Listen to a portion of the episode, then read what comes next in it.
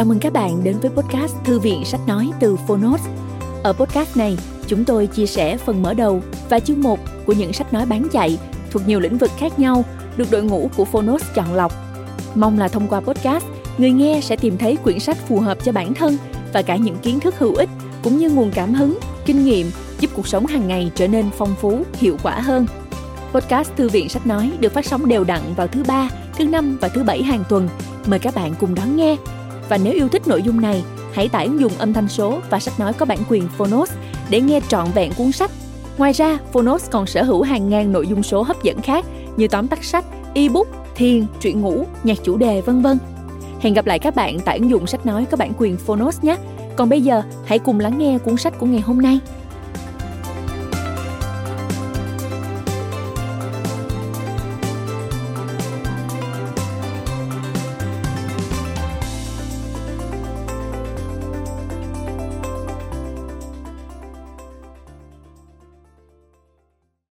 Bạn đang nghe từ Phonos. Dẫn đầu hay là chết? Chiến lược bán hàng để chiếm lĩnh thị trường và hạ gục đối thủ.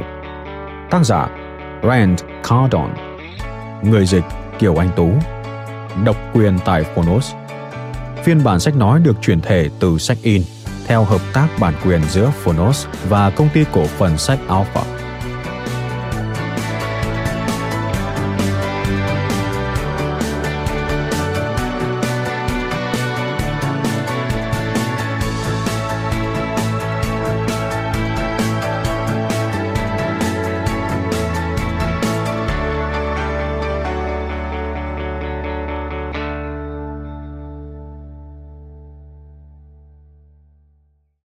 Giới thiệu. Tầm quan trọng của vị trí đầu tiên.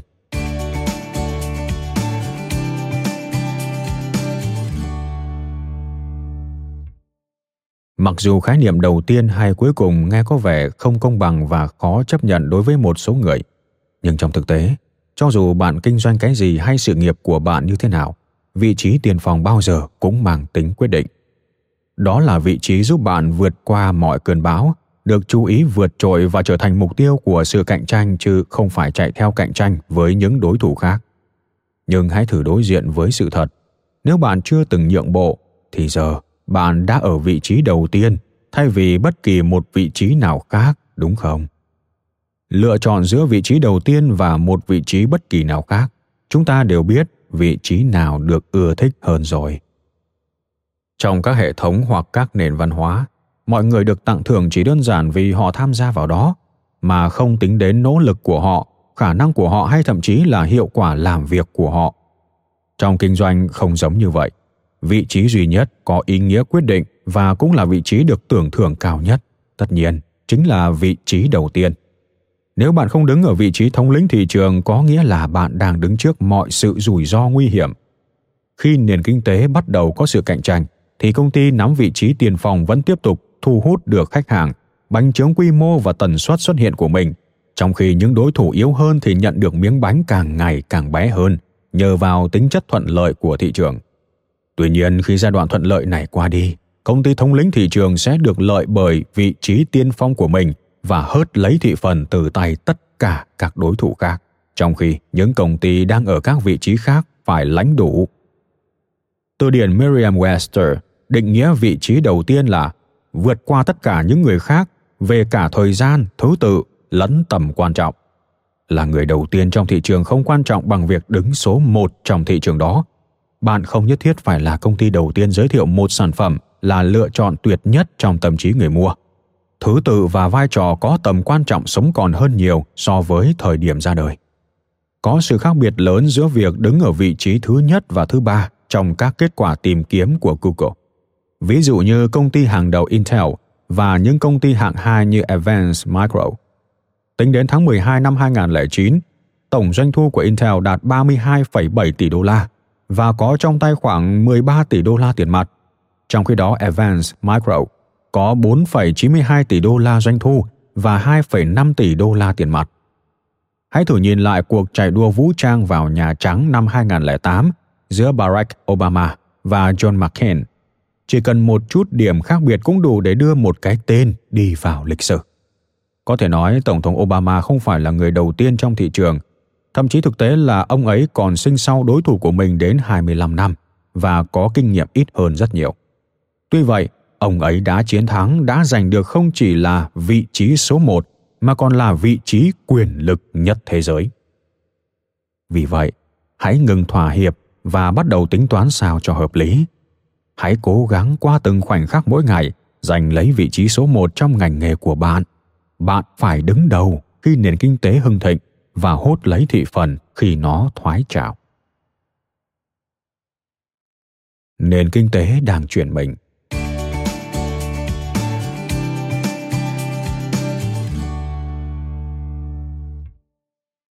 Các doanh nhân nhân viên bán hàng, nhà quản lý, nhà doanh nghiệp và các CEO đều sợ kinh tế suy thoái và điều này cũng rất dễ hiểu. Họ cho rằng khi nền kinh tế bước vào giai đoạn thu hẹp, khách hàng sẽ bắt đầu cắt giảm các dự án, giảm chi tiêu và tệ hơn là hy sinh chất lượng để tìm kiếm những người bán hàng hay nhà cung cấp giá thấp nhất. Sẽ càng ngày càng khó huy động vốn đầu tư, khó chốt giao dịch và đưa ra những dự đoán chính xác có ảnh hưởng đến việc hoạch định ở tất cả các cấp mọi người trở nên quá tải với những nghi ngờ những điều không chắc chắn những thứ có ảnh hưởng tiêu cực đến khả năng đưa ra quyết định của họ. Những thăng trầm của nền kinh tế có thể đôi khi cũng là sự đòi hỏi, những sự chuyển đổi quan trọng trong các kỹ năng của chúng ta, đặc biệt là khi theo sau những giai đoạn phát triển. Sự đòi hỏi này phổ biến đối với đội ngũ quản lý, lực lượng bán hàng và những nhân viên chưa được trang bị một cách thích hợp cho sự chuyển đổi trong nền kinh tế đang chuyển mình. Có thể dễ quan sát thấy rằng, động lực và những kỹ năng của con người đã bị thui chột dần qua những giai đoạn kinh tế tăng trưởng kéo dài. Cũng giống như một đấu sĩ chuyên nghiệp, sau hàng loạt những cuộc so găng dễ dàng thì anh ta bắt đầu đánh mất sự nhạy bén, sức mạnh và thậm chí là cả những khả năng phán đoán cơ bản nhất. Khi nền kinh tế tươi đẹp và thuận lợi, người ta có khuynh hướng phụ thuộc vào những cơ hội, những khoản vay dễ dàng, việc kiếm tiền dễ dàng và phát triển một quan điểm không hiện thực về tất cả mọi mặt khi nền kinh tế thay đổi và bắt đầu thắt chặt cơn gió rủi ro sẽ không thổi từ sau lưng bạn nữa, mà nó sẽ thổi thẳng vào mặt bạn. Khi thời thế khó khăn hơn, từng điểm yếu trong cơ cấu sẽ gây thiệt hại gấp nhiều lần so với trước. Từng lỗi nhỏ sẽ gây ra nhiều tốn kém hơn. Mỗi giao dịch sẽ trở nên có tính sống còn và thất bại có khả năng trở thành hiện thực đối với cả cá nhân lẫn doanh nghiệp không có khả năng chuyển đổi theo kịp bước chuyển mình của nền kinh tế mới. Thời điểm tôi bắt đầu viết cuốn sách này là lúc thế giới đang bước vào một trong những đợt khủng hoảng kinh tế lớn nhất trong lịch sử, kể từ sau cuộc đại khủng hoảng năm 1929.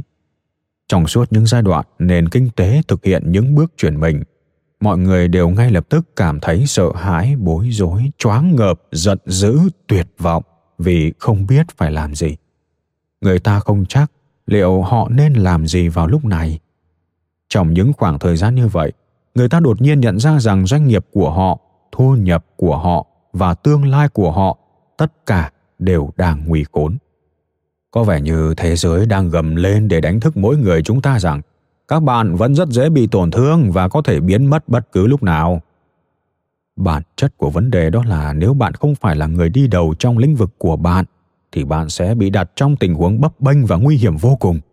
Nếu bạn không phải người đầu tiên, thì cho dù bạn có đang đứng ở đâu trên đường đua, bạn cũng sẽ là người lãnh đủ nhưng lúc thế này, sẽ cho chúng ta thấy sự nguy hiểm tới mức nào khi bị buộc chặt hay quá phụ thuộc vào nền kinh tế. Thay vào đó, bạn muốn rằng mình có thể đứng ở một vị trí quyền lực trong thị trường của mình để có thể tận dụng được tình trạng hiện tại của nền kinh tế. Cuốn sách này viết về cách làm thế nào để bạn có thể nâng sứ mệnh và mục tiêu của mình lên một tầm cao mới. Không phải trong tư thế cố gắng kiểm soát mà là đứng ở vị trí thống lĩnh cuộc chơi và cả thị trường cho dù sản phẩm của bạn là gì, dịch vụ bạn cung cấp là gì, hay bạn có ý tưởng gì, mặc cho nền kinh tế có thay đổi thế nào đi nữa, bạn vẫn luôn là người dẫn đầu và luôn cố gắng để duy trì vị trí đó. Trong công ty hay trong sự nghiệp của mình, bạn phải cố gắng chiếm lĩnh lấy vị trí mà bạn sẽ không dễ dàng bị tác động khi nền kinh tế đình trệ. Và hãy bắt đầu tư duy theo hướng tạo ra một hệ thống tài chính riêng cho mình. Tôi không muốn bạn sống theo kiểu qua ngày hoặc là luôn phải lo lắng về tình hình tài chính của mình. Tôi mặc kệ nền kinh tế đấy. Tôi chọn con đường tự cải thiện chính mình, chinh phục và gặt hái thành công và làm mọi điều có thể để đạt đến vị trí đứng đầu. Cuốn sách của tôi sẽ cho bạn thấy chính xác làm thế nào để thành công và sở hữu vị trí dẫn đầu quyền lực đó. Bạn sẽ tìm thấy những hành động cụ thể, tuân theo những bước nhất định để nâng tầm chính mình, nâng tầm công ty của mình phát triển ý tưởng của mình và luôn là người dẫn đầu. Khi thời kỳ dễ chịu, chuyển thành giai đoạn khó khăn.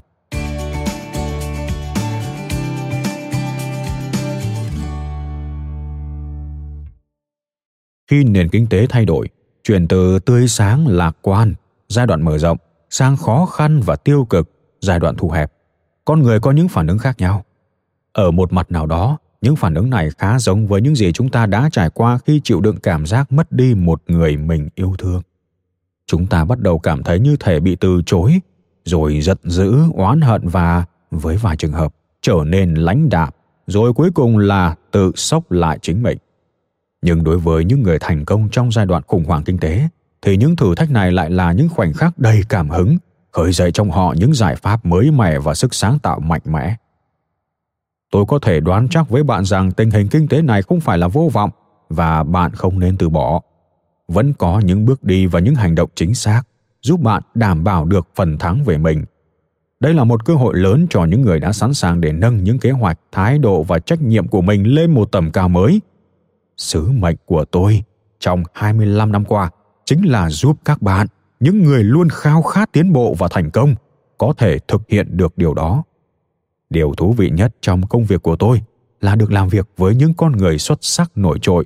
Họ luôn cố gắng để vươn lên vị trí đầu tiên và chiếm lĩnh thị trường.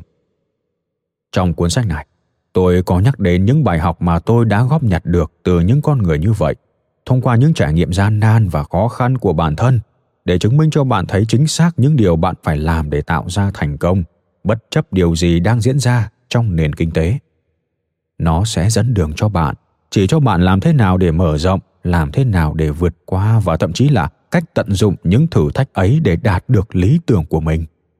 Bạn sẽ tìm thấy những hành động đơn giản, khả thi và chi tiết vô cùng, giúp bạn và doanh nghiệp của bạn chiến đấu. Và bạn cũng sẽ học được một cách cụ thể rằng làm thế nào để chiếm thị phần từ tay đối thủ. Bạn sẽ nhìn ra chính xác rằng bạn phải làm gì mỗi ngày để thống lĩnh thị trường và tạo ra thành công thành công lớn đến nỗi mà không một sự đình trệ nào trong nền kinh tế có thể tác động tiêu cực đến bạn. Bạn sống, làm việc và tạo ra thành công hoặc thất bại trong khuôn khổ nền kinh tế. Nhưng bạn sẽ không còn phải phụ thuộc vào tình trạng của nền kinh tế nữa. Bạn có thể tận dụng những lợi thế của một nền kinh tế đang suy yếu, chớp lấy thị phần từ những đối thủ ít lợi nhuận hơn và tận dụng những sự kiện kinh tế thắt chặt để tạo ra vị thế tài chính bạn muốn cho mình cho công ty mình hoặc cho gia đình và trở nên độc lập với nền kinh tế địa phương, quốc gia hay thậm chí là nền kinh tế thế giới. Trên thực tế thì có nhiều lợi thế rất lớn trong giai đoạn khủng hoảng kinh tế. Một khi bạn biết cách tận dụng những cơ hội này, bạn sẽ có thể tiến lên trong khi những đối thủ của bạn trao đảo, khuất phục và dần biến mất. Nếu bạn cho rằng nền kinh tế sẽ chỉ thỉnh thoảng trở nên khó khăn thôi nhưng bạn vẫn muốn tìm hiểu và thực hiện bất cứ điều gì cần thiết để thúc đẩy tiến trình kinh doanh của mình, thì chắc hẳn là bạn sẽ tiến bộ thần tốc khi áp dụng vào thực tế những điều đã được học trong cuốn sách này. Và bạn cũng sẽ không bao giờ đơn độc. Vô số người ngoài kia cũng đang tìm kiếm cho mình một câu trả lời trong thời buổi kinh tế đầy biến động như ngày nay. Tuy nhiên, tồn tại sự khác biệt lớn giữa những người luôn tìm kiếm câu trả lời với những người luôn sẵn lòng học hỏi và thực hiện chính xác những bước đã học để có thể đảm bảo thành công. Phần lớn bạn bè và gia đình của bạn đã không còn tin rằng còn thứ gì đó cần thiết mà họ có thể làm được, nhưng bạn thì không. Chúc mừng bạn vì điều đó, vì bạn vẫn đang tìm kiếm câu trả lời. Cảnh báo về những cuốn sách.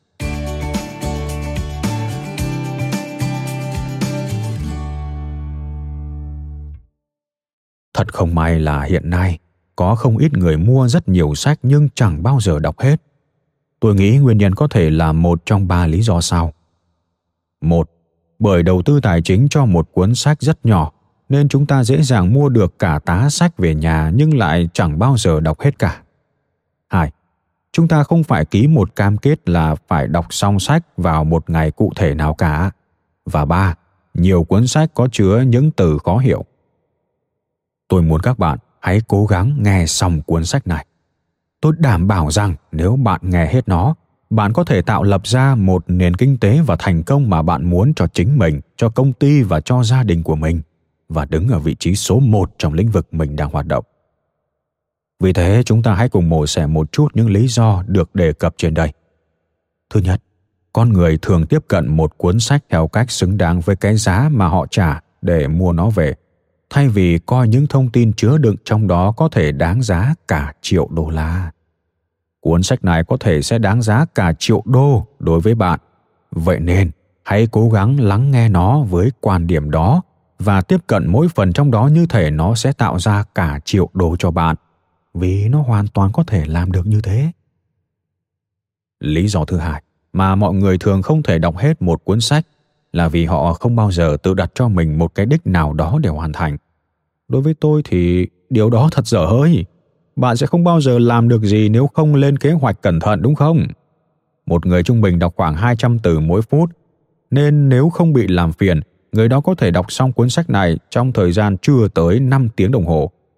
Trước khi bắt đầu một điều gì đó, dù cho là đọc một quyển sách hay xây thêm một phần nào đó trong ngôi nhà, tôi đều luôn cố gắng đưa ra một cái đích để hoàn thành. Vì thế, hãy ngừng lại đôi chút, tự đưa ra một cam kết về hạn chót mà bạn hoàn thành cuốn sách này. Chỉ cần viết ngày hôm nay và ngày mà bạn dự định sẽ hoàn thành xong nội dung chính của cuốn sách thôi. Lý do cuối cùng khiến bạn không thể đọc xong một cuốn sách đó là vì nó đề cập tới những từ mà bạn không hiểu và bạn chọn cách ngừng lại. Đối với lý do này tôi đã chú giải những thuật ngữ mở rộng trong bảng thống kê cuối sách. Bảng thuật ngữ không bao gồm tất cả những cách sử dụng thuật ngữ đó trên thế giới. Nó chỉ được sử dụng trong ngữ cảnh tôi đề cập đến trong cuốn sách này. Hãy dành thời gian tra cứu ý nghĩa của mỗi từ, kể cả từ mà bạn chỉ cảm thấy có một chút xíu nghi ngờ thôi. Ghi nhớ, thành công của bạn trong một lĩnh vực sẽ phụ thuộc vào mức độ bạn am hiểu những thuật ngữ được sử dụng trong lĩnh vực đó Vậy nên hãy đối xử với cuốn sách này như thể nó đáng giá cả triệu đô la đối với bạn. Đặt ra ngày hoàn thành cuốn sách và đừng bỏ qua bất cứ từ nào bạn không hiểu. Mỗi lần bạn lắng nghe xong một bước hành động nào đó, hãy chắc chắn rằng bạn đã hiểu hết và hiểu chính xác điều tôi đang giải thích trong bước đó. Rất nhiều bước hành động có vẻ như khá rõ ràng, nên lý do duy nhất mà bạn không nắm được đó chính là vì bạn không hiểu. Đừng thờ ơ hay bỏ qua bất cứ bước hành động nào tôi đảm bảo rằng bạn sẽ chiếm lĩnh được thị trường của mình và cuốn sách này sẽ trở thành nguồn tham khảo không chỉ cho mỗi bạn, mà còn cho tất cả mọi người trong tổ chức của bạn. Thông tin chứa đựng trong quyển sách này sẽ giúp bạn vượt qua một khủng hoảng bất kỳ nào đó, cho dù nó có tồi tệ và kinh hoàng hay kéo dài thế nào đi chăng nữa. Tôi biết điều đó bởi tôi đã sử dụng chính xác những kỹ thuật này để tự mình vượt qua ba đợt khủng hoảng kinh tế, và sau đó tôi trở nên mạnh mẽ thiện chiến và tạo ra nhiều lợi nhuận hơn bao giờ hết. Ngay trong hiện tại, tôi tiếp tục sử dụng chúng để nâng cao vị thế của mình trong thị trường, thâu tóm thị phần từ tay đối thủ và thực sự chiếm được phần trong những thị trường mà tôi chưa từng đặt chân tới trước đây. Sụp đổ hay đau khổ đều là lúc để bùng nổ.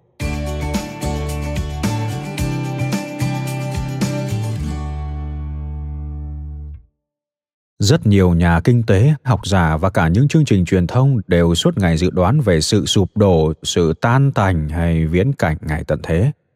Họ tập trung hoàn toàn vào vấn đề này, rồi quy trách nhiệm cho một con người nào đó mà không thể đưa ra bất cứ một gợi ý nào về giải pháp cho sự sống còn và phát triển.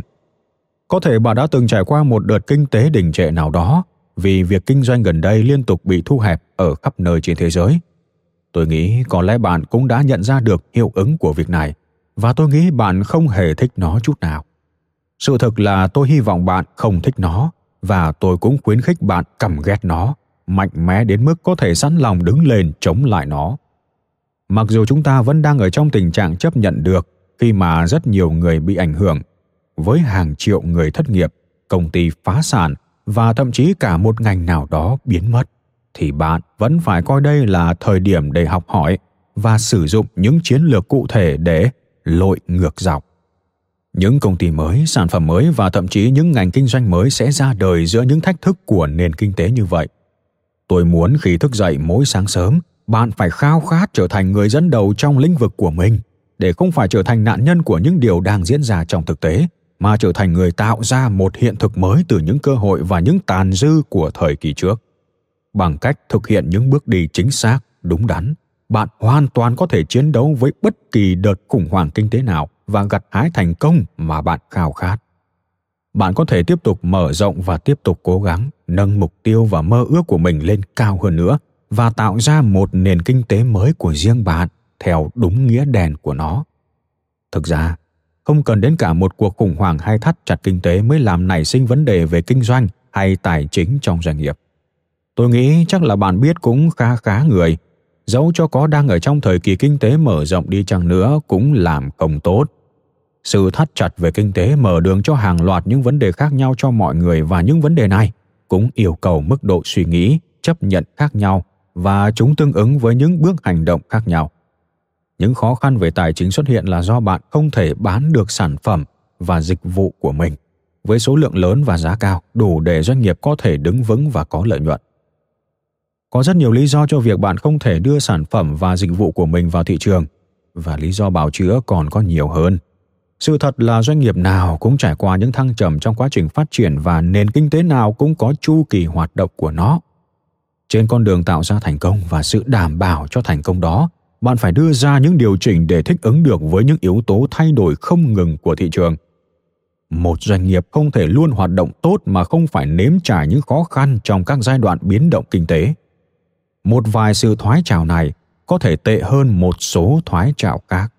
Nó có thể kéo dài, có thể ngắn, có thể gây ra thiệt hại kinh khủng, nhưng cũng có thể chỉ là một cơn gió thoáng qua.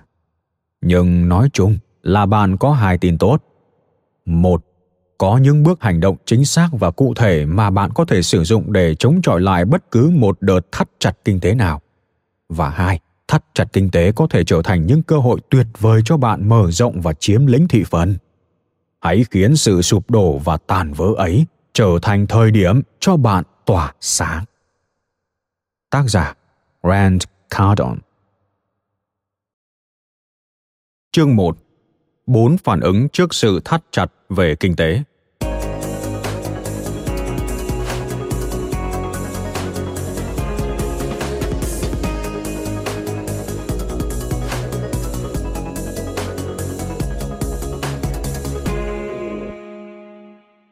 Về cơ bản, trong giai đoạn thắt chặt kinh tế, người ta thường phản ứng lại theo bốn cách sau đây, và chỉ tính đến một trong số đó. Một, phản ứng kiểu đội trưởng đội cổ vũ, tôi từ chối tham gia. Hai, phản ứng trường phái cổ điển, chẳng có thứ gì thực sự thay đổi cả. Thôi, chúng ta hãy quay lại những cái căn bản.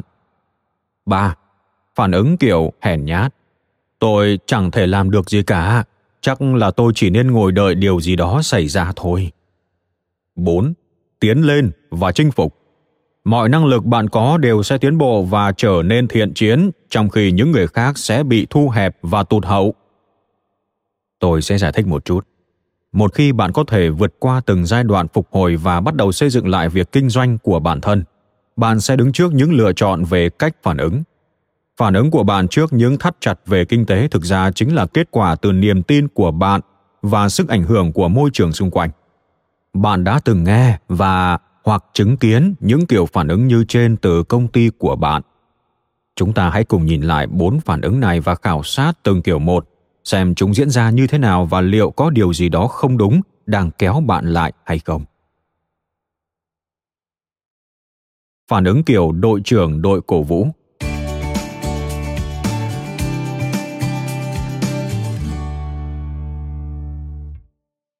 Kiểu phản ứng đầu tiên kiểu đội trưởng đội cổ vũ. Đơn giản chỉ là bạn từ chối tham gia. Tôi rất thích thái độ này và thực tế thì tôi còn đồng ý với nó trên nhiều cấp độ nữa. Tuy nhiên kiểu phản ứng này lại chia thành hai loại. Một loại thì rất hiệu quả, nhưng loại kia thì không. Loại thứ nhất là không tham gia vào trong bất cứ suy nghĩ, hành động và cư xử của những người đồng tình với việc thắt chặt kinh tế. Tôi đồng ý rằng đó là cách tốt nhất để không tự rước lấy những cảm xúc tiêu cực tràn lan.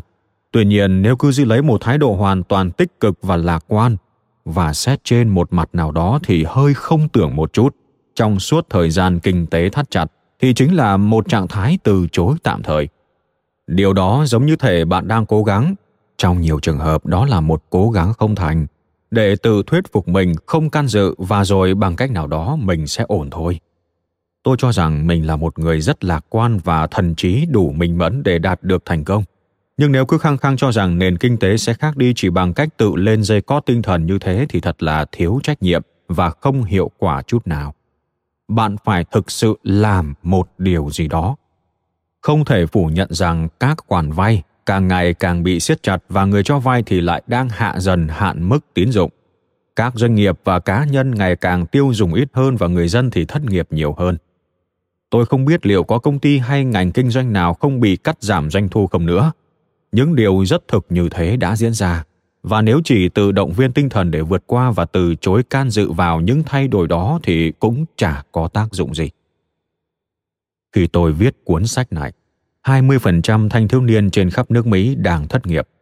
Do đó, nếu sản phẩm hay dịch vụ bạn đang kinh doanh phụ thuộc vào bộ phận khách hàng đó, việc kinh doanh của bạn chắc chắn sẽ bị ảnh hưởng. Hơn 10% lực lượng lao động hiện tại đang thất nghiệp. Ở một vài nơi con số đó thậm chí còn vượt quá 15% và vẫn đang có chiều hướng gia tăng.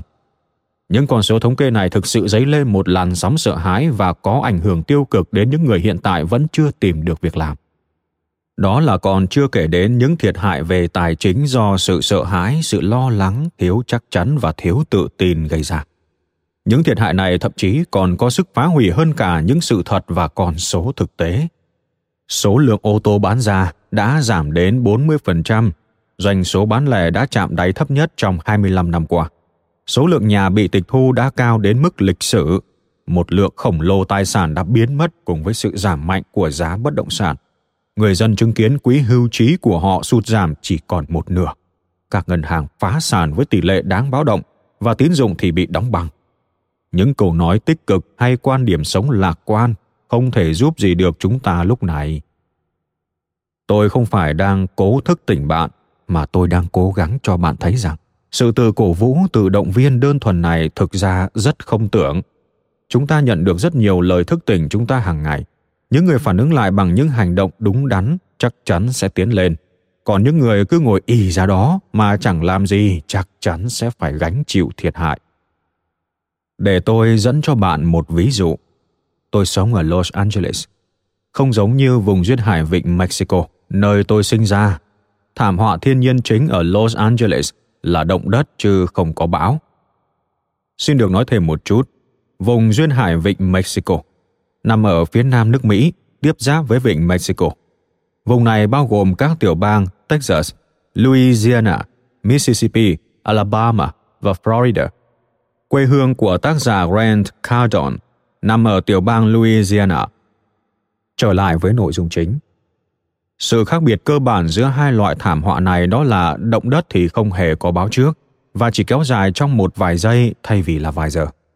Tôi giả định bạn đang sinh sống hoặc là bạn đang du lịch ở Los Angeles và có một trận động đất lớn diễn ra ở đây, khoảng 8,5 độ Richter. Lúc này dù cho bạn có là người bán hàng giỏi đến thế nào đi nữa, bạn cũng sẽ gặp khó khăn trong việc thuyết phục ai đó, bao gồm cả bạn nữa, rằng chỉ cần bình tĩnh là được. Lần đầu tiên trong đời bạn chứng kiến và cảm nhận mặt đất dưới chân bạn đang đứng rung chuyển, nhìn thấy những tòa nhà đang trao đảo. Tin tôi đi, bạn sẽ không bao giờ có thể cổ vũ cho mình vui lên được. Trong những khoảnh khắc căng thẳng như kiểu cuồng phong hay động đất, giá cổ phiếu lao dốc hay kinh tế khủng hoảng, chúng ta dễ dàng bị choáng ngợp, sợ hãi và có xu hướng làm quá lên những gì đang thực sự diễn ra. Phản xạ điển hình đầu tiên trước những thay đổi mang tính bạo lực chính là đóng băng, không biết làm gì hoặc trốn chạy. Với một vài người thì đơn giản là từ chối công nhận hiện thực những gì đang diễn ra con người thường không được chuẩn bị và trang bị đủ để đối mặt với những thay đổi như thế và sẽ không muốn đối mặt với những thiệt hại và những phiền muộn trong cuộc sống tuy nhiên nếu bạn đang ở một nơi có động đất chắc chắn sẽ không thể nào thay đổi được sự thật là bạn nên làm một điều gì đó để tự bảo vệ mình và sẽ thực hiện hàng loạt hành động cụ thể để bảo vệ sự an toàn và sống còn của bản thân ví dụ bạn có thể chuyển sang một con đường khác lộ trình thông thường bạn hay đi để có thức ăn, nước và xăng. Bởi đường xá, cầu cống, phương tiện truyền thông, điện, internet đều đã bị tắc nghẽn hoặc gián đoạn. Tất cả mọi thứ mà bạn mặc nhiên là của mình theo đúng nghĩa đen đều sẽ bị ảnh hưởng và không sẵn có như trước nữa. Động đất xảy ra rất nhanh và thường là không có cảnh báo trước. Những người biết cách phản ứng lại khi có động đất sẽ có thể tiến lên, trong khi những người không biết phải làm gì thì sẽ tự động thoái lùi. Phần lớn cách mọi người tiếp cận với những thay đổi trong nền kinh tế cũng tương tự như trong động đất. Đơn giản vì họ không được chuẩn bị trước cho việc này. Nhất là sau những khoảng thời gian tươi đẹp kéo dài, con người đã trở nên khá là máy móc và thậm chí là lười biếng. Họ quên hết cách sử dụng các cơ bắp của mình, quên hết tính kỷ luật, sự kiên trì, năng lượng và óc sáng tạo mà mình đã từng sử dụng để thống trị. Họ không biết phải làm thế nào khi mọi thứ đột nhiên thay đổi nên họ chỉ phản xạ như vậy.